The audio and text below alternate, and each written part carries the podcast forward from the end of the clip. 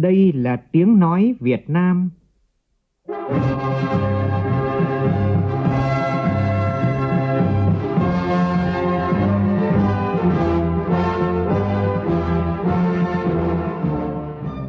là tiếng nói Việt Nam, phát thanh từ Hà Nội, thủ đô nước Cộng hòa xã hội chủ nghĩa Việt Nam.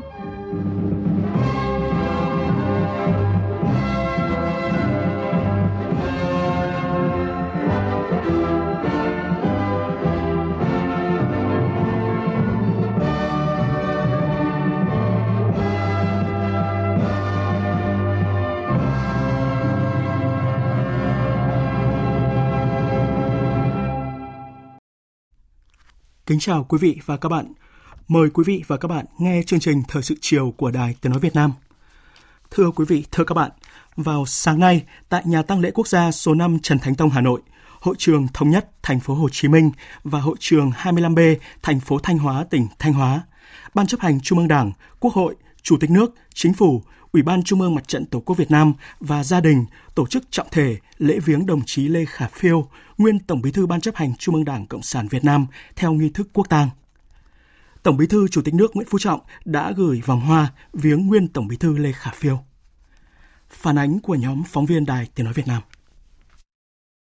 Từ sáng sớm, đông đảo các tầng lớp nhân dân, cán bộ, chiến sĩ đã có mặt đông đủ tại các khu vực tổ chức lễ viếng để bày tỏ lòng tiếc thương vô hạn đối với nguyên Tổng Bí thư Lê Khả Phiêu, nhà lãnh đạo đã có nhiều đóng góp to lớn đối với sự nghiệp cách mạng vẻ vang của Đảng và dân tộc. Linh cữu nguyên Tổng Bí thư Lê Khả Phiêu được quan ở vị trí trang trọng trong hội trường nhà tang lễ quốc gia và được phủ quốc kỳ.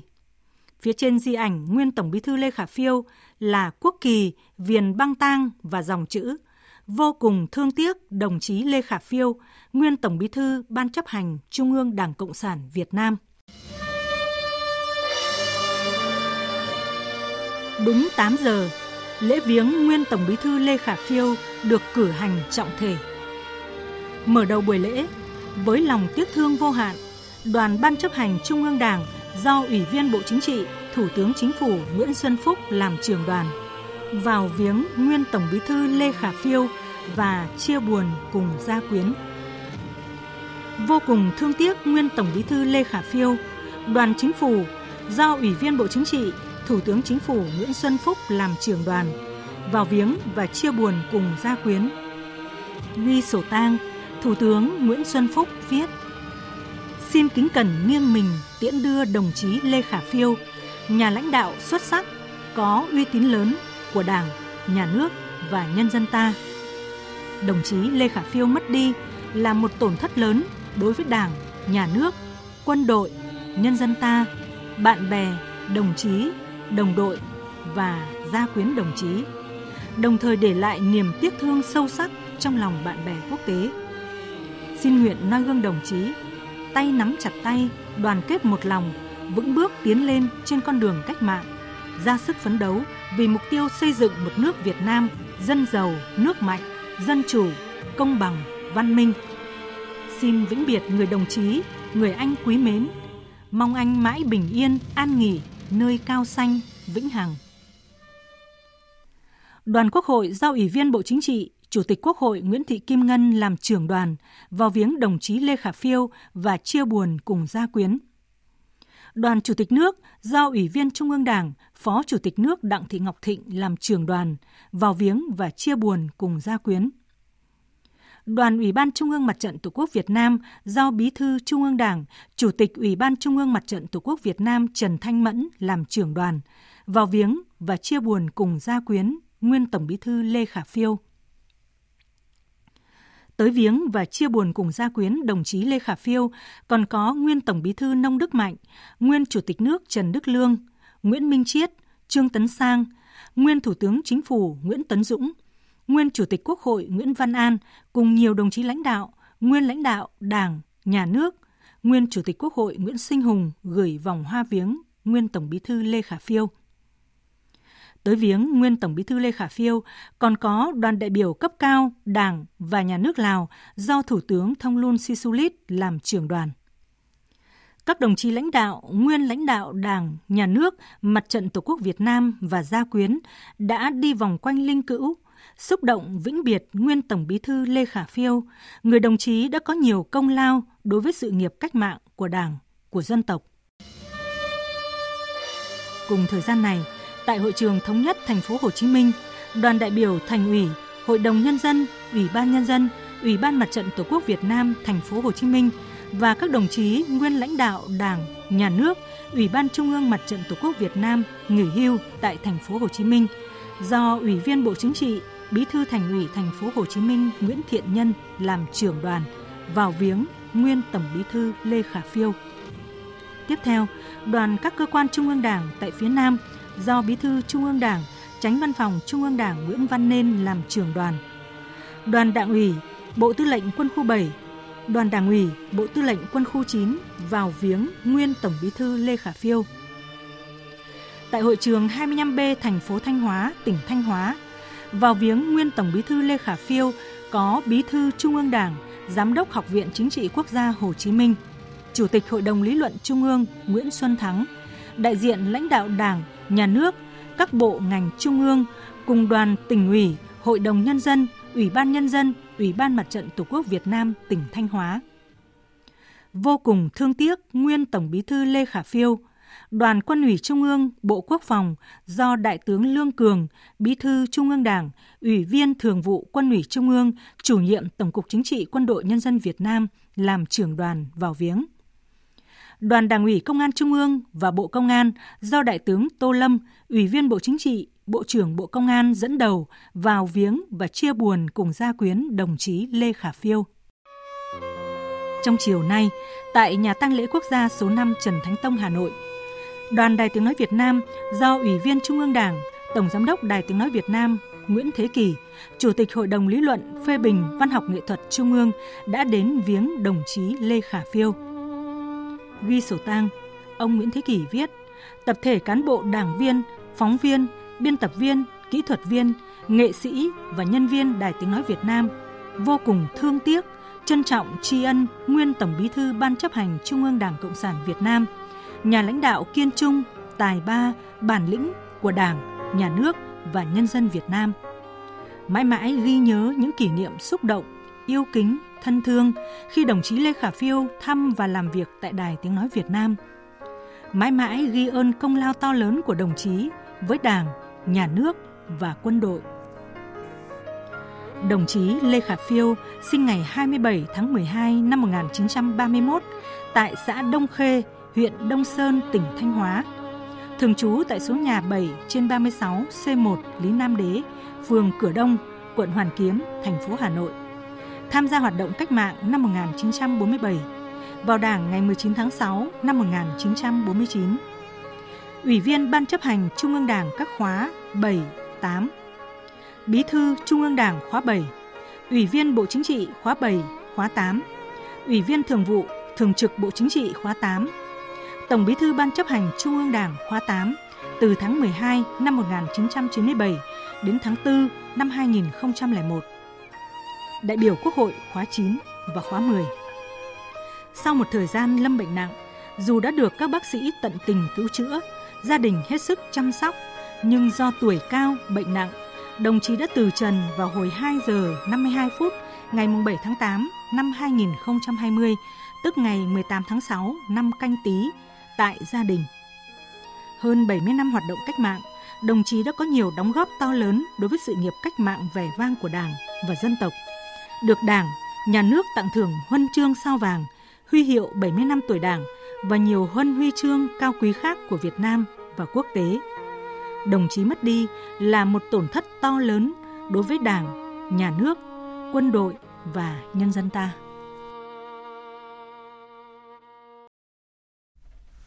Hôm nay, Đại sứ quán nước ta tại nhiều quốc gia cũng đã tổ chức trọng thể lễ viếng nguyên Tổng bí thư Lê Khả Phiêu. Vào sáng nay tại thủ đô Viêng Chăn, đoàn đại biểu Ban chấp hành Trung ương Đảng Nhân dân Cách mạng Lào, Quốc hội, Chính phủ nước Cộng hòa Dân chủ Nhân dân Lào và Trung ương Mặt trận Lào xây dựng đất nước do Tổng bí thư Chủ tịch nước Bunyang Volachit dẫn đầu đã đến Đại sứ quán Việt Nam tại Lào viếng và ghi sổ tang tưởng niệm nguyên Tổng bí thư Lê Khả Phiêu. Tin của nhóm phóng viên Vân Thiêng và Đặng Thùy thường trú tại Lào.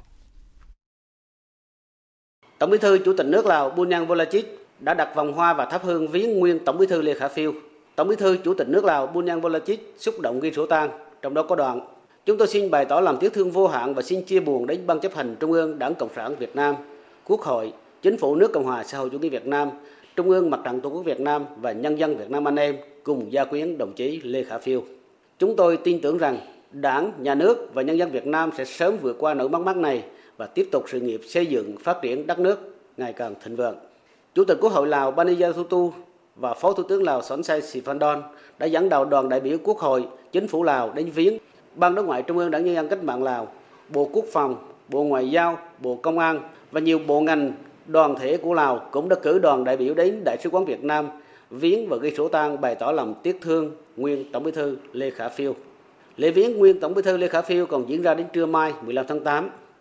Cùng thời gian này, lễ viếng nguyên Tổng Bí thư Lê Khả Phiêu cũng được tổ chức tại Tổng lãnh sự quán Việt Nam ở ba miền Bắc, Trung và Nam Lào. Tiếp theo là tin lễ viếng nguyên Tổng Bí thư Lê Khả Phiêu tại Campuchia, Trung Quốc, Nga, Ấn Độ và Australia. Sáng nay, tại Đại sứ quán Việt Nam tại thủ đô Phnom Penh, đại diện chính phủ Đảng Nhân dân Campuchia, các bộ, ban ngành và địa phương của Campuchia đã đến viếng và ghi sổ tang nguyên Tổng Bí thư Lê Khả Phiêu. Thay mặt nhân dân Campuchia, Phó Chủ tịch Thượng viện Campuchia Simca bày tỏ lời chia buồn sâu sắc nhất đến Quốc hội, Chính phủ, nhân dân Việt Nam và gia quyến nguyên Tổng Bí thư Lê Khả Phiêu. Cũng sáng nay, Ủy viên Bộ Chính trị Trung ương Đảng Cộng sản Trung Quốc, chủ nhiệm văn phòng Ủy ban Công tác Đối ngoại Trung ương Đảng Cộng sản Trung Quốc Dương Khiết Trì đến Đại sứ quán Việt Nam tại Bắc Kinh đặt vòng hoa, viếng và ghi sổ tang nguyên Tổng Bí thư Lê Khả Phiêu.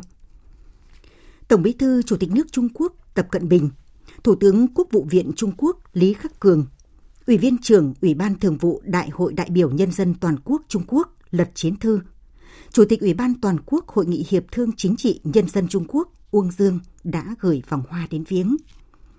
Đại sứ quán Việt Nam tại Liên bang Nga cũng tổ chức trọng thể lễ viếng và mở sổ tang nguyên Tổng bí thư Lê Khả Phiêu tại trụ sở của Đại sứ quán. Do tình hình dịch COVID-19 tại Nga đang diễn biến phức tạp, Đại sứ quán Việt Nam tại Nga mở sổ tang bằng hình thức trực tuyến từ nay đến 17 tháng 8. Sáng nay, Đại sứ quán Việt Nam tại Ấn Độ tổ chức trọng thể lễ viếng và mở sổ tang tưởng niệm nguyên Tổng bí thư Lê Khả Phiêu. Ban chấp hành Trung ương Đảng Cộng sản Marxist Ấn Độ nhấn mạnh những đóng góp của đồng chí Lê Khả Phiêu trong sự nghiệp xây dựng chủ nghĩa xã hội, bày tỏ sự tiếc thương trước sự ra đi của một người con ưu tú của dân tộc Việt Nam. Hôm nay, đồng loạt các cơ quan đại diện Việt Nam tại Australia đã tổ chức lễ viếng và mở sổ tang nguyên Tổng bí thư Lê Khả Phiêu Đại diện các đoàn ngoại giao Singapore, Thổ Nhĩ Kỳ, Coes cùng đại diện bà con Việt Nam, Việt Kiều đã tới viếng nguyên Tổng Bí thư Lê Khả Phiêu. Thưa quý vị, thưa các bạn, lễ viếng nguyên Tổng Bí thư Lê Khả Phiêu sẽ được tổ chức đến 12 giờ ngày mai. Lễ truy điệu đồng chí Lê Khả Phiêu được tổ chức vào 12 giờ 30 phút ngày mai tại nhà tăng lễ quốc gia số 5 Trần Thánh Tông, Hà Nội và lễ an táng diễn ra vào lúc 14 giờ cùng ngày tại Nghĩa Trang Mai Dịch, Hà Nội. Đài Tiếng nói Việt Nam sẽ tường thuật trực tiếp lễ truy điệu nguyên Tổng Bí thư Lê Khả Phiêu từ 12 giờ 30 phút trưa mai và lễ an táng từ lúc 13 giờ 55 phút chiều mai. Mời quý vị và các bạn chú ý theo dõi.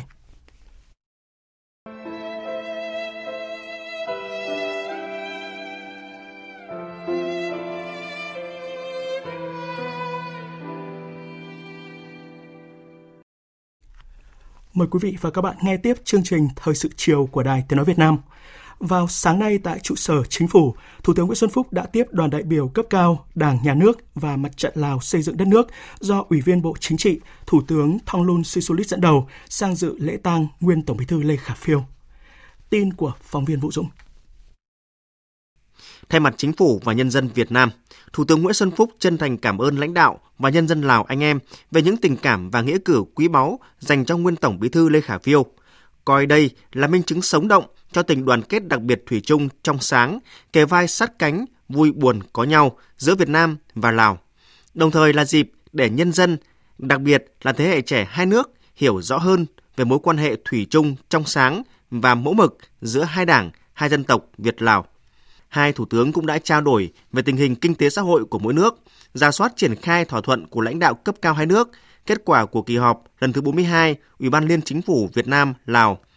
thúc đẩy các dự án hợp tác trọng điểm quan trọng như nhà quốc hội mới của Lào, các bệnh viện hữu nghị ở tỉnh Hùa Phăn và Siêng Khoảng, cảng Vũng Áng 123, thảo luận các biện pháp thúc đẩy quan hệ Việt Nam Lào thời gian tới và những định hướng chiến lược của giai đoạn 2021-2025 và đến năm 2030. Thủ tướng Thonglun Sisulit đánh giá cao các thành tựu phát triển kinh tế xã hội của Việt Nam và cảm ơn Việt Nam đã tích cực hỗ trợ hợp tác với Lào trong phòng chống đại dịch COVID-19.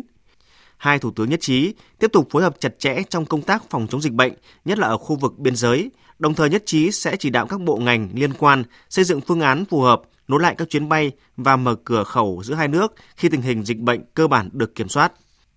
Tạo điều kiện tiếp tục thúc đẩy hợp tác kinh tế, thương mại và đầu tư giữa Việt Nam và Lào trên tinh thần vừa hợp tác phát triển, vừa không chủ quan trong phòng chống dịch COVID-19. Hai bên nhất trí tăng cường trao đổi thông tin, kinh nghiệm để tổ chức thành công Đại hội Đảng toàn quốc tại cả hai nước trong năm 2021 và chú trọng tăng cường hợp tác trong các lĩnh vực then chốt như chính trị, quốc phòng, an ninh, kinh tế, thương mại, đầu tư, giáo dục, văn hóa và giao lưu nhân dân. Vào chiều nay, Thủ tướng Nguyễn Xuân Phúc đã kiểm tra việc tu bổ định kỳ công trình Lăng Chủ tịch Hồ Chí Minh trong 2 tháng qua và làm việc với Ban Quản lý Lăng. Thủ tướng đồng ý mở cửa trở lại đón khách vào Lăng viếng Chủ tịch Hồ Chí Minh từ ngày mai. Trước diễn biến phức tạp của đại dịch COVID-19, Ban Quản lý Lăng đã tham mưu với Thủ tướng Chính phủ, Bộ Quốc phòng cho phép tạm dừng tổ chức lễ viếng Chủ tịch Hồ Chí Minh tưởng niệm các anh hùng liệt sĩ và tham quan khu vực Lăng, quảng trường Ba Đình kể từ ngày 23 tháng 3 khi dịch bệnh cơ bản được kiểm soát, Ban quản lý đã báo cáo Thủ tướng Chính phủ cho phép tiếp tục tổ chức phục vụ nhân dân trở lại trong dịp kỷ niệm 30 tháng 4, mùng 1 tháng 5, từ ngày 30 tháng 4. Còn từ ngày 12 tháng 5, tổ chức phục vụ nhân dân người nước ngoài ở tại Việt Nam vào lăng viếng Chủ tịch Hồ Chí Minh, tưởng niệm các anh hùng liệt sĩ và tham quan khu vực trong trạng thái bình thường mới. Về việc triển khai thực hiện kế hoạch tu bổ định kỳ công trình lăng, thực hiện kế hoạch tu bổ định kỳ từ ngày 15 tháng 6 đến ngày 14 tháng 8 năm 2020, ban quản lý đã thực hiện bảo đảm chất lượng, an toàn tuyệt đối và hoàn thành đúng tiến độ đề ra. Sau tu bổ, thi hài bác tiếp tục được giữ gìn ở trạng thái tốt nhất. Phát biểu tại buổi làm việc, Thủ tướng Chính phủ Nguyễn Xuân Phúc nêu rõ, thực hiện tốt quy trình bảo quản thi hài bác ở trạng thái tốt nhất trong bối cảnh không có sự tham gia của các chuyên gia Nga. Trong thời gian tới, Thủ tướng Nguyễn Xuân Phúc đề nghị Ban Quản lý Lăng phải có chiến lược về khoa học công nghệ để bảo vệ tuyệt đối an toàn thi hài Chủ tịch Hồ Chí Minh – hoàn thiện các nhiệm vụ được giao. Trong đó, Thủ tướng nêu một số tồn tại thuộc trách nhiệm của thành phố Hà Nội như việc hoàn thiện 8 km đường từ đại lộ Thăng Long đến đường 87 lên khu di tích K9, giải phóng mặt bằng toàn bộ diện tích khu nhà phía nam quảng trường Ba Đình để hoàn thiện các ô cỏ phía nam quảng trường Ba Đình. Do đó, Thủ tướng cho biết sẽ có chỉ đạo bằng văn bản ra nhiệm vụ cho Hà Nội chủ động phối hợp với Ban Quản lý Lăng xử lý các vấn đề đặt ra. Trước bối cảnh đại dịch COVID-19 tiếp tục phức tạp, Thủ tướng Nguyễn Xuân Phúc chỉ đạo thì nó chưa khẳng định được ngay cái thời điểm mà chúng ta Việt Nam không có dịch và cái tiềm ẩn nguy cơ lây nhiễm thì nó vẫn có khi mà vaccine, um, vaccine chưa có. Cho nên tôi yêu cầu các ông chí tập thể lãnh đạo cũng như cán bộ chiến sĩ ở đây trước hết là các ông chí cần chủ động nêu cao tinh thần cảnh giác tăng cường phối hợp hiệp đồng chặt chẽ đoàn kết sáng tạo thực hiện để hoàn thành tốt nhiệm vụ đảm bảo một phòng chống dịch bệnh và đảm bảo thứ hai là phòng vệ từ xa, kiểm tra kiểm tốt, kiểm soát tốt an ninh, bảo vệ tốt an toàn khu vực trung tâm, khu hành chính chính trị đặc biệt Ba Đình. Đặc biệt là việc gìn giữ lâu dài tuyệt đối an toàn thi hài Bắc trong hình mới. Đây là nhiệm vụ chính trị đặc biệt, vinh dự do đảng, nhà nước dành dành cho các đồng chí cán bộ, chiến sĩ rồi địa phương, phường, điện biên, rồi quận ba đình, thành ủy ủy ban thành phố hà nội các cơ quan có chức năng đặc biệt là bộ quốc phòng bộ công an bộ văn hóa thể thao du lịch trực tiếp là ban quản lý lăng còn phải có trách nhiệm nặng nề trong cái việc mà phối hợp hiệp đồng để mà giữ gìn thi hài bác mà còn an ninh an toàn khu vực này của chúng ta. Thủ tướng Nguyễn Xuân Phúc đề nghị Ban Quản lý Lăng thực hiện đúng quy định các nghi lễ tiêu binh danh dự, chào cờ hàng ngày trước lăng, đổi mới một cách chặt chẽ công tác phối hợp tuyên truyền, tổ chức đón tiếp các đoàn đến viếng Bác không được chủ quan lơ là để đảm bảo an ninh, an toàn cũng như phòng chống dịch. Công tác bảo vệ chính trị nội bộ, bồi dưỡng phẩm chất cách mạng, bản lĩnh chính trị, nắm bắt và xử lý tốt các diễn biến tư tưởng của cán bộ chiến sĩ cần được quan tâm. Đặc biệt là toàn đơn vị phải phối hợp với lực lượng công an, nêu cao tinh thần chiến đấu, ứng phó trong mọi tình huống xảy ra. Hoàn nghênh Ban Quản lý Lăng Phấn đấu giải ngân hết số vốn đầu tư các dự án được giao năm nay, Thủ tướng Nguyễn Xuân Phúc yêu cầu ban quản lý thực hiện các nhiệm vụ Thủ tướng Chính phủ giao mà còn giang dở. Trong đó có việc cải tạo, nâng cấp đài tưởng niệm các anh hùng liệt sĩ, xây dựng hệ thống kè chống sạt lở, sông Đà, khu vực khu di tích K9, Tiếp theo là thông tin của Ban chỉ đạo quốc gia phòng chống dịch COVID-19 về 18 ca mắc mới, trong đó 15 ca tại Đà Nẵng, 2 ca tại Quảng Nam và tại thành phố Hồ Chí Minh là một ca nhập cảnh trái phép vào nước ta đã được cách ly. Bệnh nhân 912 tại thành phố Hồ Chí Minh là bệnh nhân nam, 27 tuổi, quốc tịch Trung Quốc. Ngày 27 tháng 7, bệnh nhân cùng 7 người Trung Quốc nhập cảnh trái phép qua biên giới phía Bắc Việt Nam. Từ 27 đến 29 tháng 7, bệnh nhân đi ô tô vào thành phố Hồ Chí Minh Ngày 30 tháng 7, bệnh nhân được phát hiện đưa đi cách ly, lấy mẫu xét nghiệm tại bệnh viện quận 7, kết quả đều âm tính. Ngày 1 tháng 8, bệnh nhân chuyển cách ly tại bệnh viện giã chiến Củ Chi, được lấy mẫu xét nghiệm ngày mùng 3 và mùng 6 tháng 8, kết quả đều âm tính. Ngày 12 tháng 8, lấy mẫu lần 3, kết quả một trong số 8 mẫu dương tính với SARS-CoV-2. Hiện bệnh nhân được cách ly điều trị tại bệnh viện giã chiến Củ Chi. Các bệnh nhân từ 913 đến 927 tại Đà Nẵng gồm 2 ca là bệnh nhân, 1 ca là người chăm sóc, 2 ca là F1, 9 ca liên quan bệnh viện Đà Nẵng, 1 ca tại quận Hải Châu. Bệnh nhân 928 tại Quảng Nam là bệnh nhân nam 5 tuổi, là F1, là cháu nội của bệnh nhân 796. Bệnh nhân 929 tại Quảng Nam là bệnh nhân nữ 57 tuổi, là F1, vợ của bệnh nhân 796. Chủ trì cuộc họp Ban chỉ đạo quốc gia phòng chống dịch bệnh COVID-19 vào sáng nay tại trụ sở chính phủ, Phó Thủ tướng Vũ Đức Đam cho rằng trong bối cảnh nhiều địa phương đứng trước nguy cơ bùng phát dịch bệnh như hiện nay, cần nâng cao mức độ cảnh báo, thực hiện nghiêm các biện pháp chung sống an toàn với dịch cho tới khi có được vaccine. Phản ánh của phóng viên Văn Hải. Quyền Bộ trưởng Bộ Y tế Nguyễn Thành Long cho biết, tiến độ nghiên cứu sản xuất vaccine của Việt Nam chậm hơn so với một số nước trên thế giới, nên bên cạnh việc đẩy mạnh nghiên cứu trong nước, Bộ Y tế đã đăng ký để có thể mua được vaccine COVID-19 của nước ngoài. Thì đối với vaccine của Nga ấy, thì rất nhiều luồng ý kiến khác nhau. Nhưng bởi vì nếu chúng ta không có vaccine chúng ta không thể trở lại bình thường được. Cho nên Bộ Y tế cũng đăng ký bởi vì từ cái đoạn thử nghiệm cho đến khi sử dụng khoảng mất khoảng nửa năm là nhanh. Tất cả những cái vaccine khi vào Việt Nam chúng ta đều trải qua các quy trình thử nghiệm một cách rất là chặt chẽ. Mặc dù Bộ Y tế có giảm cái thời gian hành chính nhưng về nguyên tắc là vẫn phải đảm bảo đủ thử nghiệm. Và chúng tôi cũng trên quan điểm là gì là cứ có vaccine là chúng tôi đăng ký đã. Thì chúng ta chỉ đăng ký thôi chứ còn chúng ta cũng chưa có phải là mua. Chưa có vaccine nên việc sẵn sàng sống chung với dịch bệnh cũng phải cả năm nữa. Trước mắt, Ban chỉ đạo yêu cầu Bộ Y tế cử đội ngũ bác sĩ tinh nhuệ nhất từ các bệnh viện lớn vào chi viện hỗ trợ Đà Nẵng và Quảng Nam điều trị bệnh nhân COVID-19, hạn chế đến mức thấp nhất các trường hợp tử vong. Bên cạnh đó, phối hợp với hai địa phương này tiếp tục đẩy nhanh tiến độ lấy mẫu, mở rộng xét nghiệm tại cộng đồng. Dự kiến đến hết tháng 8 này có thể kiểm soát được tình hình. Về chùm ca bệnh ở Hải Dương, các cơ quan chuyên môn của Bộ Y tế đang khẩn trương tiến hành phân tích sâu, giải mã gen virus gây bệnh, xem có liên quan với chủng virus gây bệnh ở Đà Nẵng hay không. Khi có kết quả giải trình tự gen trong một vài ngày tới, sẽ giúp nhận định tình hình dịch bệnh trong cộng đồng sát thực tế và có biện pháp ứng phó phù hợp trong giai đoạn tiếp theo.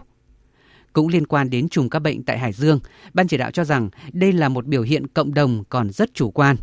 Sau khi xảy ra dịch bệnh ở Đà Nẵng, nhiều cảnh báo đã được đưa ra trên cả nước, nhưng qua truy vết 4 ca bệnh tại Hải Dương cho thấy vẫn có những tiệm ăn rất đông người, trong đó cả người phục vụ và khách hàng đều không đeo khẩu trang và không thực hiện giãn cách, tiềm ẩn nguy cơ lây nhiễm COVID-19. Nhấn mạnh nguy cơ dịch bệnh vẫn thường trực ở tất cả các tỉnh thành, đặc biệt là các đô thị lớn. Ban chỉ đạo quốc gia đã yêu cầu các địa phương lên kế hoạch vận động người dân đeo khẩu trang và thực hiện các biện pháp phòng dịch đã được khuyến cáo. Phó Thủ tướng Vũ Đức Đam, trưởng ban chỉ đạo quốc gia nhấn mạnh, sau khi đã vào cuộc tuyên truyền vận động, cũng cần ấn định thời gian kiểm tra xử lý vi phạm. Là bây giờ không thể nào mà chúng ta đòi hỏi trong cái điều kiện này là một đất nước như chúng ta lại có một thời gian là cả tháng hay mấy tháng không có ca bệnh nào xuất hiện trong cộng đồng. Bây giờ là cái điều quan trọng hàng đầu là hạn chế đi ra ngoài và đặc biệt là phải đeo khẩu trang, phải rửa tay. Tất cả các nghiên cứu đã chỉ ra rồi, căn nguyên của cái dịch bệnh này là là con virus đường lây đến bây giờ là qua giọt bắn nước bọt. Nếu hai bên cùng đeo khẩu trang, cùng giữ khoảng cách thì khả năng lây nhiễm gần như bằng không. Cho nên đeo khẩu trang là biện pháp đơn giản mà hữu hiệu nhất. Tất cả mọi người dân cần phải thay đổi thói quen hàng ngày, phải đeo khẩu trang khi đi ra ngoài. Từ thực tế vừa qua, lợi dụng kẽ hở của chính sách đón chuyên gia, lao động kỹ thuật cao vào Việt Nam làm việc, đã xuất hiện những đường dây thông qua doanh nghiệp để tổ chức đưa người nhập cảnh không đúng quy định. Trên tinh thần phát triển sản xuất nhưng phải đảm bảo an toàn, Ban chỉ đạo quốc gia đã yêu cầu Bộ Công an chủ trì, ra soát, kiểm tra, điều tra xử lý nghiêm những trường hợp vi phạm. Ban chỉ đạo cũng yêu cầu Bộ Giáo dục và Đào tạo chuẩn bị sẵn sàng các điều kiện để sau khi dịch bệnh ở Đà Nẵng và một phần Quảng Nam được khống chế thì tiến hành tổ chức thi tốt nghiệp trung học phổ thông đợt 2 ngay. Tại buổi họp vào chiều nay, Ban chỉ đạo phòng chống dịch COVID-19 của thành phố Hà Nội đã đề nghị ngành y tế các quận huyện tập trung ra soát đẩy nhanh xét nghiệm kháng thể PCR cho những người trở về từ Đà Nẵng trong khoảng thời gian từ ngày 15 tháng 7 đến ngày 29 tháng 7 vừa qua. Tin của phóng viên Huy Nam. Thống kê cho thấy, đến nay Hà Nội đã lấy mẫu xét nghiệm cách ly 528 trường hợp là F1 của các ca bệnh trên địa bàn. Tất cả đã được lấy mẫu xét nghiệm PCR, đã có kết quả 486 mẫu, trong đó 527 mẫu âm tính, một mẫu dương tính là bệnh nhân 752. Hơn 2.900 trường hợp F2 đã được cách ly theo dõi sức khỏe tại nhà. Đối với công tác giả soát người về từ Đà Nẵng, cập nhật cho thấy thành phố có hơn 100.000 người trở về từ Đà Nẵng. Ngoài ra, từ ngày 12 tháng 8 đến nay, Hà Nội đã tiếp nhận 848 người mắc kẹt tại tâm dịch Đà Nẵng trở về. Các trường hợp này đều được cách ly tập trung tại trường quân sự thuộc Bộ Tư lệnh Thủ đô ở Sơn Tây. Chủ động khoanh vùng dập dịch, từ ngày 8 tháng 8 đến nay, thành phố Hà Nội triển khai xét nghiệm PCR cho những người đi từ Đà Nẵng về trong khoảng thời gian từ ngày 15 đến ngày 29 tháng 7. Đến chiều ngày 14 tháng 8, đã lấy được hơn 26.000 mẫu, đã có kết quả 18.423 mẫu đều âm tính. Ngoài ra, Trung tâm Kiểm soát Bệnh tật thành phố Hà Nội đã xét nghiệm cho 1.024 người, trong đó 820 người có biểu hiện sốt ho khó thở. Kết quả 1.023 trường hợp âm tính. Ông Nguyễn Khắc Hiền, Giám đốc Sở Y tế Hà Nội khuyến cáo. Hiện nay chúng ta làm ờ, xét nghiệm ờ, tương đối nhiều số các trường hợp chúng ta xét nghiệm như người đi Đà Nẵng về. Nhưng chúng tôi cũng đề nghị là chúng ta không chủ quan bởi vì là qua bốn trường hợp của Hải Dương thì tới ba trường hợp là không có triệu chứng. Về vấn đề chúng tôi đề nghị là chúng ta tiếp tục ờ, phối hợp với ngành y tế để chúng ta thực hiện tốt việc thực hiện tự giác về cách ly. Nhấn mạnh nguy cơ tiềm ẩn dịch bệnh tại các bệnh viện, cơ sở y tế, ông Ngô Văn Quý, Phó Chủ tịch Ủy ban nhân dân thành phố Hà Nội yêu cầu các cơ sở y tế thực hiện nghiêm quy định phân luồng, phân tuyến, tổ chức khám sàng lọc, cách ly ngay những trường hợp có biểu hiện lâm sàng nghi mắc COVID-19. Những đơn vị nào thực hiện chưa tốt và nếu chưa tốt thì ta phê bình và yêu cầu khắc phục. Sau 3 ngày có văn bản phê bình kiểm tra lại, chưa thực hiện thì tiếp tục có kiểm điểm trách nhiệm của đồng chí giám đốc và người đứng đầu các cơ sở y tế. Và nếu tiếp tục kiểm tra mà không thực hiện kéo dài thì có thể đình chỉ dừng hoạt động các cơ sở y tế theo đúng hướng dẫn của bộ y tế và cho đến khi khắc phục được cái công tác an toàn phòng chống dịch trong cơ sở y tế đặc biệt là các bệnh viện. Đây là một cái nhiệm vụ hết sức quan trọng mà rất là cần thiết trong giai đoạn hiện nay vào sáng nay, Bệnh viện Giã Chiến Hòa Vang, thành phố Đà Nẵng đã trao quyết định công nhận khỏi bệnh COVID-19 cho 5 bệnh nhân. Tin của phóng viên Thành Long. Những bệnh nhân mắc COVID-19 khỏi bệnh và được ra viện hôm nay là các bệnh nhân số 613, 628, 642, 667, 687. Bệnh nhân 687 ở quận Hải Châu bày tỏ sự cảm ơn sâu sắc đến các y bác sĩ đã điều trị cho mình những ngày qua. Hiện con trai của anh 12 tuổi vẫn đang điều trị COVID-19 tại bệnh viện này và anh tin rằng con mình cũng sẽ được chữa khỏi. Tôi tin chắc là tôi sẽ vượt qua cái Covid này, cho nên là cảm xúc của tôi hôm nay thật sự là vui. Được về nhà là vui lắm. Tuy nhiên là còn một chút lo lắng con tôi nó còn ở lại ở đây tuy nhiên là cháu hiện nay cũng hai lần xét nghiệm âm tính rồi cũng chờ một lần nữa là cháu được ra thôi tôi hy vọng là chắc nay mai thì cháu cũng được về nhà với tôi thôi tôi tin tưởng là như vậy Hiện Bệnh viện Giã Chiến Hòa Vang đang điều trị cho hơn 170 bệnh nhân mắc COVID-19. Trong đó, nhiều bệnh nhân đã có kết quả âm tính lần 1, lần 2. Trong sáng nay, ông Nguyễn Văn Quảng, Phó Bí thư Thường trực Thành ủy Đà Nẵng đã đến thăm, trực tiếp trao giấy chứng nhận khỏi bệnh cho 5 bệnh nhân này. Ông Nguyễn Văn Quảng đề nghị ngành y tế quan tâm bảo vệ sức khỏe cho các y bác sĩ và những người đang làm nhiệm vụ ở tuyến đầu. Quan trọng nhất hiện nay là chúng ta phải giữ được cái sức khỏe cho các cái chiến sĩ ở tuyến đầu, phải đảm bảo các cái điều kiện ăn ở tốt nhất. Những cái gì tốt nhất là công chí phải dành cho các cái đội ngũ y bác sĩ. Thành phố sẽ không để cho đội ngũ y bác sĩ thiếu thốn bất kỳ một cái gì Ủy ban nhân dân tỉnh Hải Dương vừa ban hành quyết định thiết lập vùng phong tỏa cách ly y tế tạm thời trong 14 ngày tại một khu phố để phòng chống dịch COVID-19. Từ hôm nay, tỉnh Hải Dương thiết lập vùng phong tỏa cách ly y tế tạm thời đối với khu phố Ngô Quyền, phường Phạm Ngũ Lão, thành phố Hải Dương, bán kính 250 m tính từ nhà hàng Thế giới Bò Tươi, số 36 đường Ngô Quyền, phường Phạm Ngũ Lão, thành phố Hải Dương, nhằm ngăn chặn sự lây lan của dịch bệnh COVID-19. Nhà hàng này là nơi bệnh nhân 867 làm việc trong tháng 7, cho đến thời điểm có các triệu chứng mệt và sau đó đi khám tại phòng khám ở Hải Dương, trước khi đi khám ở Bệnh viện 108, Bệnh viện Thanh Nhàn, Hà Nội và được xác định là ca bệnh COVID thứ 867. Sở Giao thông Vận tải Hải Dương cũng vừa yêu cầu tạm dừng hoạt động các tuyến vận tải khách cố định, các tuyến xe buýt có lộ trình đi và đến các bến xe khách trên địa bàn thành phố Hải Dương từ ngày hôm nay. Trong khi đó, bắt đầu từ ngày mai, thành phố Hải Phòng sẽ lập 6 chốt kiểm soát y tế phòng chống dịch bệnh COVID-19. Các nhiệm vụ phòng chống dịch bệnh của thành phố được nâng lên một bước. Tin của phóng viên Thanh Nga. Trước tình hình Hải Dương đã xuất hiện 4 ca mắc COVID-19 trong cộng đồng và mất dấu F0, thành phố Hải Phòng quyết định sẽ lập 6 chốt kiểm soát dịch bệnh tại các cửa ngõ ra vào thành phố giáp với tỉnh Hải Dương. Ông Lê Khắc Nam, Phó Chủ tịch Ủy ban nhân dân thành phố Hải Phòng yêu cầu các nhiệm vụ phòng chống dịch bệnh của thành phố cần nâng lên một cấp. Nhiệm vụ của chốt này kiểm tra y tế, ghi chép cập nhật đầy đủ để khi sự việc xảy ra có ca dương tính chúng ta truy vết, khoanh vùng và cho cách ly ngay. Tức là chúng ta không ngăn cấm họ, không ngăn sông cấm chợ. Thế còn những cái điểm đường dân sinh, các cái phà đò nhỏ như là ở huyện An Lão và huyện Thủy Nguyên thì giao cho Ủy ban Nhân dân hai huyện này lập các cái tổ chốt giám sát về y tế và làm tốt công tác tuyên truyền tại các cái bến đò ngang này. Hải Phòng cũng yêu cầu người dân hạn chế đến vùng có dịch, tạm thời dừng hoạt động quán bar, game, internet, massage, không tập trung quá 20 người nơi công cộng. Các hoạt động đông người, đám hiếu hỉ hạn chế tối đa số người đến dự, thực hiện nghiêm các biện pháp phòng chống dịch.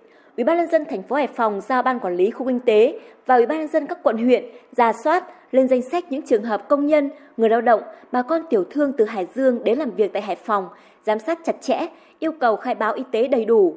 Sở Y tế Hải Phòng đã yêu cầu những người từng đến nhà hàng bò tươi số 36 Ngô Quyền, thành phố Hải Dương, tỉnh Hải Dương đến cơ sở y tế gần nhất để khai báo y tế và làm xét nghiệm với COVID-19.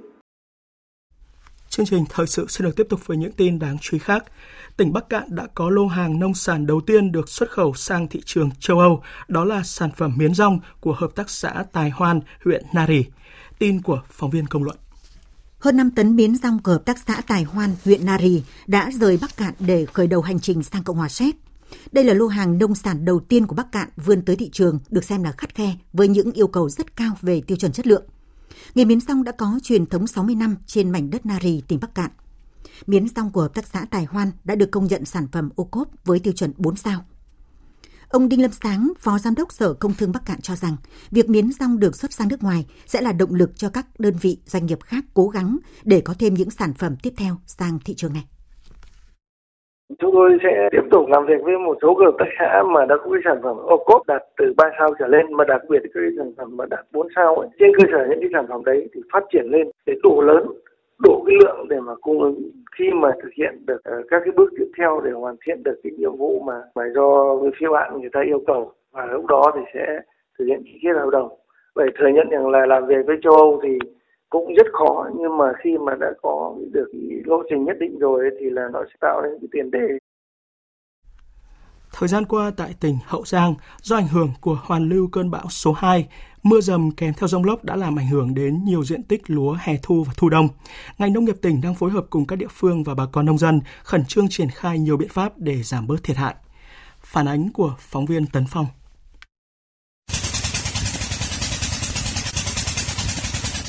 Những ngày qua, nông dân tỉnh Hậu Giang tranh thủ thu hoạch sớm những diện tích lúa hè thu bị đổ ngã do mưa dông với hy vọng giảm bớt phần nào thiệt hại về năng suất và chất lượng. Tuy nhiên tại nhiều nơi, do lúa ngã gạp, nước trên ruộng còn nhiều nên máy gặt đập liên hợp rất khó hoạt động.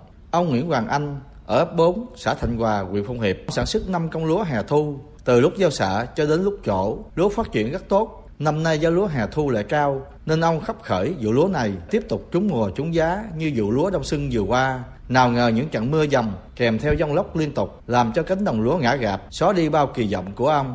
Do là thời tiết mưa hoài, mưa chỉ từ hồi mà lúa chỗ bây giờ tới lúa chín luôn rồi, mà cũng vẫn mưa hoài. Thành ra lúa nó bị lép, bị bệnh rồi nhiều quá. Chứ đúng ra lúa trúng lắm đó. Mưa liên tục vậy mình cắt máy liên hợp đó thì nó cũng ảnh hưởng ờ, như ờ, máy nó chạy lúng lạy vậy đó. Thành ra cắt mà nó cũng đổ ngã hao hớt lắm. Không chỉ diện tích lúa hè thu bị ảnh hưởng, nhiều cánh đồng lúa thu đông của nông dân Hậu Giang vừa gieo xạ cũng chìm trong biển nước bởi những trận mưa dầm. Theo báo cáo của Chi cục Trồng trọt và Bảo vệ thực vật tỉnh Hậu Giang, do ảnh hưởng của hoàn lưu cơn bão số 2, khiến trên địa bàn tỉnh xảy ra mưa dầm kết hợp dông lốc, làm đổ ngã hơn 700 hecta lúa hè thu trong giai đoạn chỗ chính đến thu hoạch. Đối với lúa thu đông, mưa lớn đã gây ngập úng hơn 1.600 hecta lúa trong giai đoạn mới xuống giống và giai đoạn mạ. Ông Trần Ấn Tuấn, Phó Chi cục trưởng Chi cục Trồng trọt và Bảo vệ thực vật tỉnh Hậu Giang cho biết sau khi mà qua cơn bão thì à, vận động nông dân tiếp tục thu hoạch nhanh để tránh trường hợp ảnh hưởng về cái năng suất của lúa hè thu. Còn về lúa thu đông thì hiện nay bà con nông dân thì cũng đang cái à, bơm à, để tạo cái điều kiện cho là khô lại để cho lúa nó phát triển. Ở trong đó thì ngành chuyên môn cũng khuyến khích bà con nông dân là diệt ốc bươu vàng. Đây là cái loài sinh vật gây hại, nó là gây ảnh hưởng rất lớn cho cái lúa thu đông mà đang bị ngập úng. Chi cục trồng trọt và bảo vệ thực vật tỉnh Hậu Giang khuyến cáo nông dân trong tỉnh nên thu hoạch sớm đối với trà lúa hè thu theo phương châm xanh nhà hơn già đồng, đồng thời tích cực chủ động bơm tắt nước trên ruộng ra ngoài nhằm chống ngập úng và thuận tiện cho máy cắt vào thu hoạch. Tránh thu hoạch lúa bằng tay sẽ khiến bà con tốn thêm nhiều chi phí. Đối với lúa thu đông, sau khi bơm rút nước thì tranh thủ dặm lại những diện tích lúa bị thiệt hại do ngập úng. Thưa quý vị, thưa các bạn, chỉ với 2.000 đồng cho đến 5.000 đồng, những người lao động nghèo hay là sinh viên khó khăn tại Cần Thơ đã có cho mình một bữa cơm tại các quán ăn thiện nguyện trên địa bàn. Đây là hoạt động rất ý nghĩa, đặc biệt trong thời điểm dịch COVID-19 đang diễn biến phức tạp, nhiều người bị mất việc, không thể kiếm tiền trang trải cuộc sống. Phản ánh của phóng viên Hồng Phương.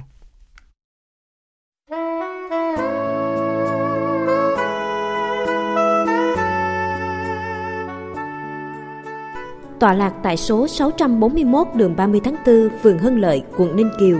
Quán cơm chay Thiện Tâm DNC cung cấp những suất cơm với giá 5.000 đồng cho người lao động và sinh viên nghèo trên địa bàn. Quán do trường Đại học Nam Cần Thơ thành lập, hoạt động hơn một năm, mỗi ngày phục vụ khoảng hơn 200 suất, những ngày rằm có thể lên tới hơn 300 suất. Cô Võ Thị Hồng Mai, trưởng Thư viện Đại học Nam Cần Thơ, tham gia quản lý quán cơm cho biết – Quán cơm này là tâm huyết của cả trường, từ giảng viên đến sinh viên, ai cũng góp sức để phụ giúp. Để duy trì hoạt động của quán, ngoài sự bù lỗ từ phía nhà trường, còn có nhiều mạnh thường quân hỗ trợ những cái người mà họ có điều kiện mà họ có công việc làm rồi đó họ mua cái thẻ 5 ngàn rồi thì họ muốn thêm nữa thì họ bỏ vô cái thùng đó thùng thiện nguyện á cũng có những cái khách ruột là tặng rau rau củ rồi hay là nước tương nước mắm và cũng có những cái hội từ thiện à, như à, mấy cô sư à, cũng có lại tặng Cùng ý nghĩa từ thiện này, tại con hẻm 131B đường Nguyễn Văn Cừ nối dài, thuộc phường An Khánh, quận Ninh Kiều, hơn một tuần qua, quán cơm 2.000 đồng cũng là địa chỉ quen thuộc của những mảnh đời khó khăn. Quán cơm có chừng 15 bàn, mở bán buổi sáng ngày thứ ba, năm, bảy mỗi tuần, từ 10 giờ đến khi hết cơm. Khách đến sẽ xếp hàng và rửa tay bằng nước sát khuẩn khi vào quán. Theo chị Bạch Thị Kim Quyên, quản lý quán cơm 2.000 đồng tại Cần Thơ, quán đã chuẩn bị các khay cơm canh, khách vào sẽ đến vị trí đặt sẵn để lấy cơm, mỗi người một phần thức ăn gồm món mặn, món xào, món canh và trái cây. Hiện mỗi tuần quán phục vụ từ 200 đến 250 suất. Tại vì mình làm cái này mà mình đâu có bán mà dạng như kinh doanh mà lời lỗ. Thành ra làm thì cũng hết tâm lắm. Dù còn nhiều khó khăn thì quán có một phương châm đó làm đùm lá cách à, để cho mấy bạn à, sinh viên với bà con cô bác à, được bữa cơm ngon, bữa cơm rẻ chia sẻ một phần nào khó khăn. Những người đến quán cơm từ thiện đa phần là người lao động, sinh viên có hoàn cảnh khó khăn. Đặc biệt trước tình hình dịch Covid-19 diễn biến phức tạp, cuộc sống của họ càng khó khăn hơn. Quán cơm từ thiện trở thành địa chỉ quen thuộc và là nơi chia sẻ bớt phần nào nỗi lo cơm áo. Bà Nguyễn Thị Kim Nguyên làm nghề đấm bóp dạo, sống tại đường Hoàng Văn Thụ, quận Ninh Kiều và bà Nguyễn Thị Xuân làm mướn tự do, sống tại quận Bình Thủy, chia sẻ khi đến quán cơm 2.000 đồng. Quán cơm này ăn rất là ngon, với 2.000 đồng ăn quá rẻ luôn. Ăn thường xuyên 357 ờ, luôn, phục vụ đây rất tốt. Mới lại lần bữa nay nè, mà thấy à, phục vụ vui vẻ, phòng cơm cô cảm thấy ngon, sạch sẽ, ăn vừa miệng. Cô sẽ giới thiệu thêm cho nhiều người chung cảnh ngộ mình lại để ăn cho nó đỡ tốn tiền. Mỗi quán cơm từ thiện ra đời đều cùng chung phương châm bao sạch, bao ngon, bao no, bao dinh dưỡng. Người nghèo đến sẽ có cơm ăn, không để bụng đói đi về. Thời gian tới, hy vọng mô hình ý nghĩa này sẽ lan rộng để người nghèo khó khăn sẽ vơi bớt nỗi lo trong cuộc sống thường nhật. Bộ Công an vừa quyết định khởi tố khám xét và bắt tạm giam đối với 4 bị can Nguyễn Hồng Trường, từng là Thứ trưởng Bộ Giao thông Vận tải, Nguyễn Trí Thành, quyền vụ trưởng vụ Tài chính Bộ Giao thông Vận tải, Lê Trung Cường, chuyên viên vụ Tài chính Bộ Giao thông Vận tải và Đinh La Thăng, từng là Bộ trưởng Bộ Giao thông Vận tải và đang thụ án trong vụ án khác. Bốn bị can này bị khởi tố vì tội vi phạm quy định về quản lý sử dụng tài sản nhà nước gây thất thoát lãng phí theo Điều 219 Bộ Luật Hình sự năm 2015. Ông Đinh La Thăng đang thụ án 30 năm tù giam liên quan đến các vụ án trước đó, trong khi ông Nguyễn Hồng Trường đã nghỉ hưu. Trước đó, ông Nguyễn Hồng Trường đã bị xóa tư cách nguyên Thứ trưởng Bộ Giao thông Vận tải giai đoạn 2011-2015 và 2016-2017 vì có vi phạm khuyết điểm nghiêm trọng và Ban Bí thư đã kỷ luật về Đảng. Ông Nguyễn Hồng Trường được xác định trong thời gian giữ cương vị Ủy viên Ban Cán sự Đảng, Thứ trưởng, trưởng Ban chỉ đạo đổi mới và phát triển doanh nghiệp Bộ Giao thông Vận tải, cùng chịu trách nhiệm về những vi phạm khuyết điểm của Ban cán sự Đảng của Bộ này. Ông Nguyễn Hồng Trường cũng chịu trách nhiệm cá nhân về việc ký các quyết định phê duyệt giá trị doanh nghiệp, phương án cổ phần hóa, thoái vốn nhà nước tại nhiều doanh nghiệp, đơn vị thuộc Bộ Giao thông Vận tải, đề nghị phê duyệt phương án cổ phần hóa cho cổ phần hóa không đúng thẩm quyền, vi phạm các quy định của pháp luật về cổ phần hóa, quản lý vốn tại các doanh nghiệp.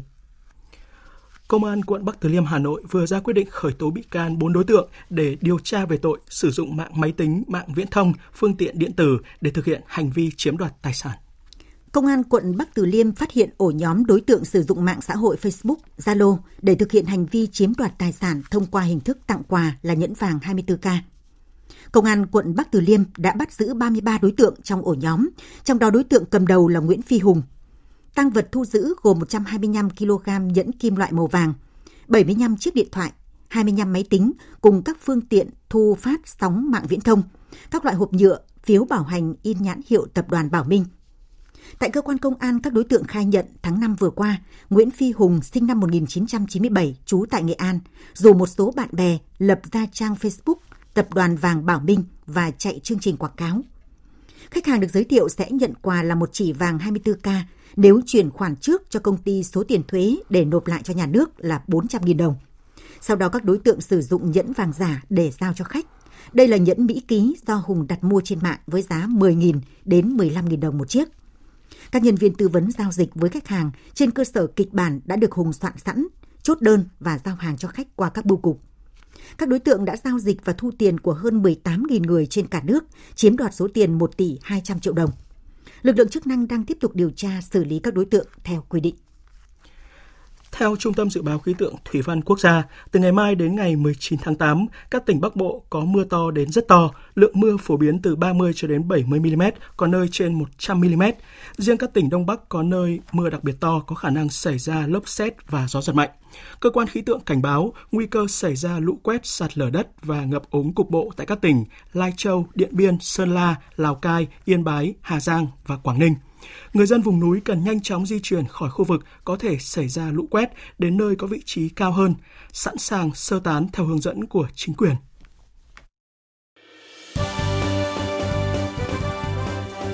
Thời sự tiếng nói Việt Nam Thông tin nhanh Bình luận sâu Tương tác đa chiều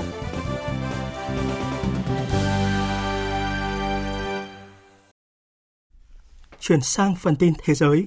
Với thỏa thuận Abraham được Tổng thống Mỹ Donald Trump thông báo, các tiểu vương quốc Ả Rập Thống Nhất đã trở thành quốc gia Ả Rập thứ ba và là quốc gia vùng vịnh đầu tiên bình thường hóa quan hệ với Israel. Cộng đồng quốc tế đã có những phản ứng khác nhau về thỏa thuận được coi là lịch sử này. Tổng hợp của biên tập viên Đình Nam. Phát biểu tại Nhà Trắng, Tổng thống Donald Trump cho biết, sau 49 năm, Israel và UAE sẽ bình thường hóa quan hệ ngoại giao Hai bên sẽ trao đổi đại sứ quán và đại sứ và sẽ bắt đầu hợp tác trên mọi lĩnh vực. Thỏa thuận này là một bước tiến quan trọng hướng tới việc xây dựng một khu vực Trung Đông hòa bình, an toàn và thịnh vượng hơn. Trong bối cảnh tổ chức nhà nước Hồi giáo IS tự xưng đã tàn vỡ, tôi hy vọng sẽ có nhiều nước Ả Rập và Hồi giáo sẽ tiếp bước UAE. Còn Thủ tướng Israel Benjamin Netanyahu thì nhấn mạnh thỏa thuận Abraham do Mỹ làm trung gian giữa Israel và các tiểu vương quốc Ả Rập Thống Nhất sẽ mở ra kỷ nguyên mới đối với đất nước của ông. Chúng tôi đã tuyên bố thành lập một nền hòa bình đầy đủ và chính thức giữa Israel và UAE. Đây là một bước tiến lớn hướng tới hòa bình giữa Israel và thế giới Ả Rập trong 26 năm qua, đánh dấu hòa bình chính thức thứ ba giữa Israel và một quốc gia Ả Rập. Tuy nhiên, trước việc các bên thông báo Israel và các tiểu vương quốc Ả Rập Thống Nhất bình thường hóa quan hệ, giới chức Palestine thừa nhận họ bị bất ngờ, cảm thấy như bị các tiểu vương quốc Ả Rập Thống Nhất phản bội bởi một hành động đâm sau lưng. Với những người dân Palestine, đây là sự phản bội của một người anh em Ả Rập, một quốc gia Hồi giáo với Jerusalem, với đền thờ Hồi giáo linh thiêng Al-Aqsa và sự nghiệp của người Palestine. Giới chức lãnh đạo Palestine đã ngay lập tức kêu gọi một cuộc họp khẩn của Liên đoàn Ả Rập và tổ chức hợp tác Hồi giáo để thảo luận về vấn đề.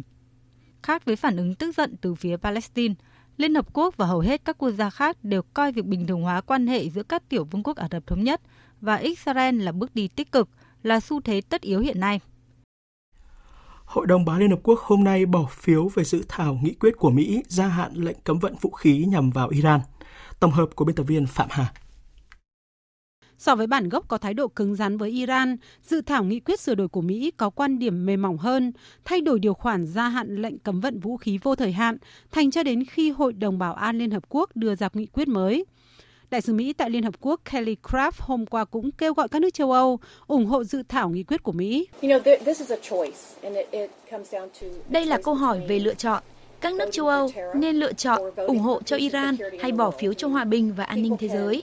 Tuy nhiên, bất kể kết quả như thế nào, Mỹ cũng sẽ tiếp tục sử dụng mọi biện pháp để thể hiện trách nhiệm của mình nhằm đảm bảo an toàn, an ninh của Trung Đông, Israel hay hòa bình và ổn định trên thế giới.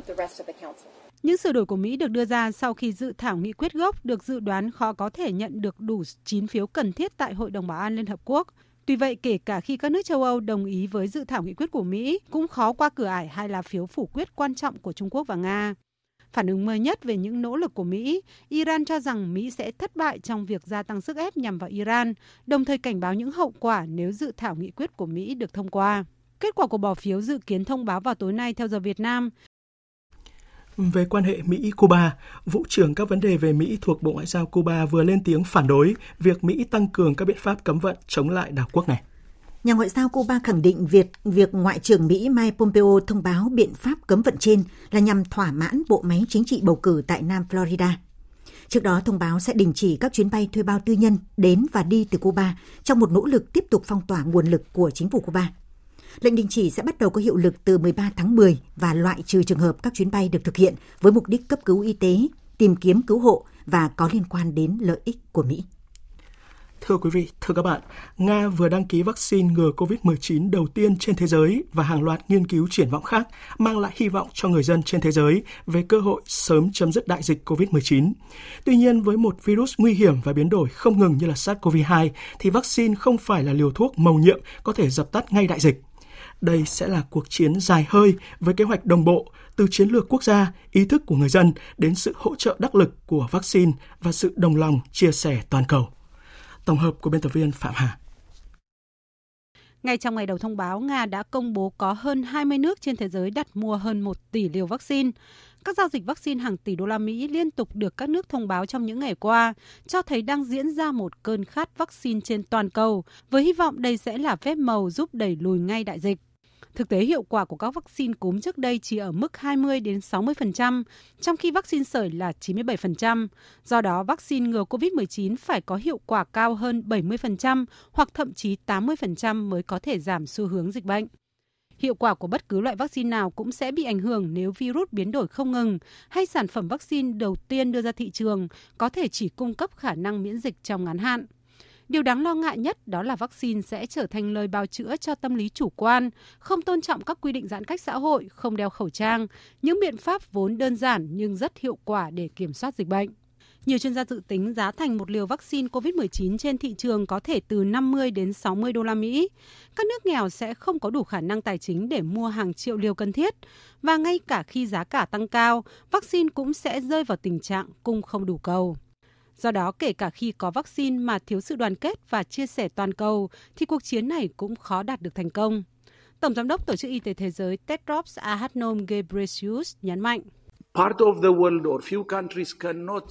Một phần hay một số nước không thể phục hồi và trở thành thiên đường an toàn nếu chỉ mình họ sở hữu vaccine.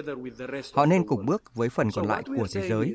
Hãy chia sẻ vaccine hay các biện pháp khác để giúp thế giới phục hồi cùng nhau, khôi phục kinh tế nhanh hơn và giảm tác động của COVID-19. Tiếp theo là trang tin thể thao.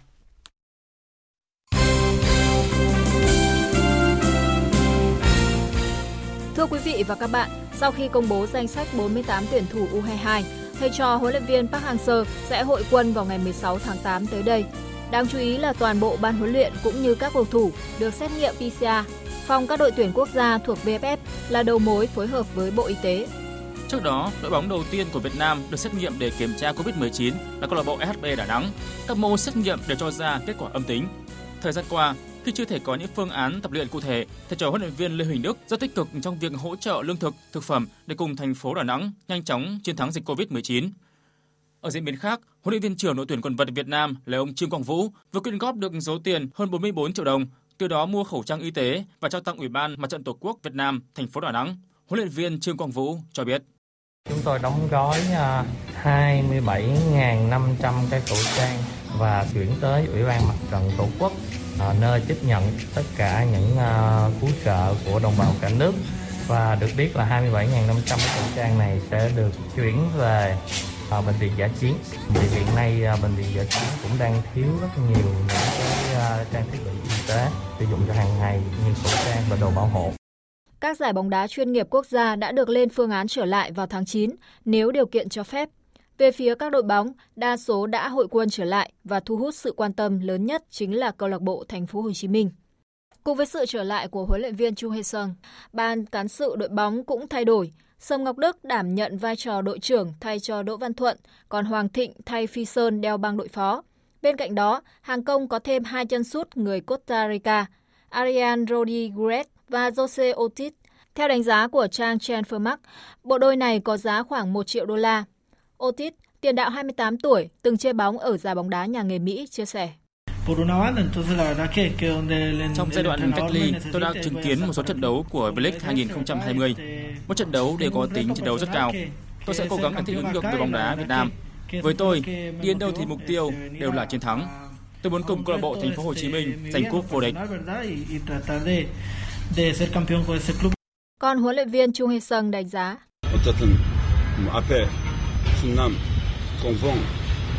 Chúng tôi đang có nhiều phương án tấn công như là Xuân Nam, Công Phượng, Phi Sơn. Với hai cầu thủ Costa Rica, họ mới tập thể lực nên tôi chưa có đánh giá về chuyên môn. Họ không cao nên tôi đoán điểm mạnh của họ là sức mạnh, khả năng di chuyển và tốc độ. Tôi sẽ kiểm tra thêm và hỏi về các trợ lý. Về mục tiêu của câu lạc bộ Thành phố Hồ Chí Minh, huấn luyện viên Chung Hae Sung khẳng định sẽ quên đi ngày hôm qua để cùng làm lại từ đầu, hướng tới vị trí cao nhất. Sáng sáng mai tại Bồ Đào Nha diễn ra trận tứ kết thứ ba của UEFA Champions League. Bayern Munich gặp Barcelona có thể xem là cuộc so tài trong mơ giữa thế lực hùng mạnh của bóng đá thế giới, khi mỗi đội từng có 5 lần vô địch Champions League. Trước trận đấu này, huấn luyện viên Hansi Flick bên phía Bayern Munich đánh giá cao hai ngôi sao Lewandowski và Messi. Also ich denke, man kann äh, Robert Lewandowski ist absoluter các bạn khó có thể so sánh cầu thủ giữa hai đội, nhưng Lewandowski là cầu thủ đạt đẳng cấp thế giới. Cậu ấy giữ vai trò lớn trong việc ghi bàn và kiến tạo cho chúng tôi. Còn Messi đã là cầu thủ xuất sắc nhất trong nhiều năm. Cậu ấy là người phi thường. Tôi không biết liệu là sau này có ai được như cậu ấy không. Trong khi đó, huấn luyện viên Keke Setiang của Barca cho rằng Lewandowski es un gran futbolista. Lewandowski đúng là cầu thủ vĩ đại, nhưng tôi tin rằng cậu ấy không đạt được đẳng cấp như Lionel Messi. Lewandowski đang đạt phong độ cao. Cậu ấy đã ghi 13 bàn ở Champions League mùa này. Cậu ấy được sự hỗ trợ hiệu quả từ nhiều đồng đội. Đó là lý do vì sao cậu ấy có phong độ hủy diệt. Tất nhiên là Lionel Messi cũng vậy. Các bạn có thể nhận thấy điều đó ở trận đấu giữa Barca với Napoli vừa qua. Trong trận tứ kết thứ hai kết thúc vào dạng sáng nay, Leipzig bất ngờ loại Atletico Madrid với tỷ số 2-1. Tại bán kết, Leipzig sẽ gặp Paris Saint-Germain. Sau hai trận đua liên tiếp tại Vương quốc Anh, cuối tuần này các đội đua F1 bước vào chặng 6 tại trường đua Catalonia, Barcelona, Tây Ban Nha. Với tổng cộng 66 vòng, trận đua này có tổng quãng đường là hơn 300 km. Catalonia là nơi chứng kiến thành công của Lewis Hamilton, tay lái người Anh có 4 chiến thắng tại đây, trong đó có 3 lần liên tiếp gần nhất. Trận đua cũng đón chào sự trở lại của Sergio Perez, tay lái người Mexico vừa có kết quả xét nghiệm âm tính với COVID-19.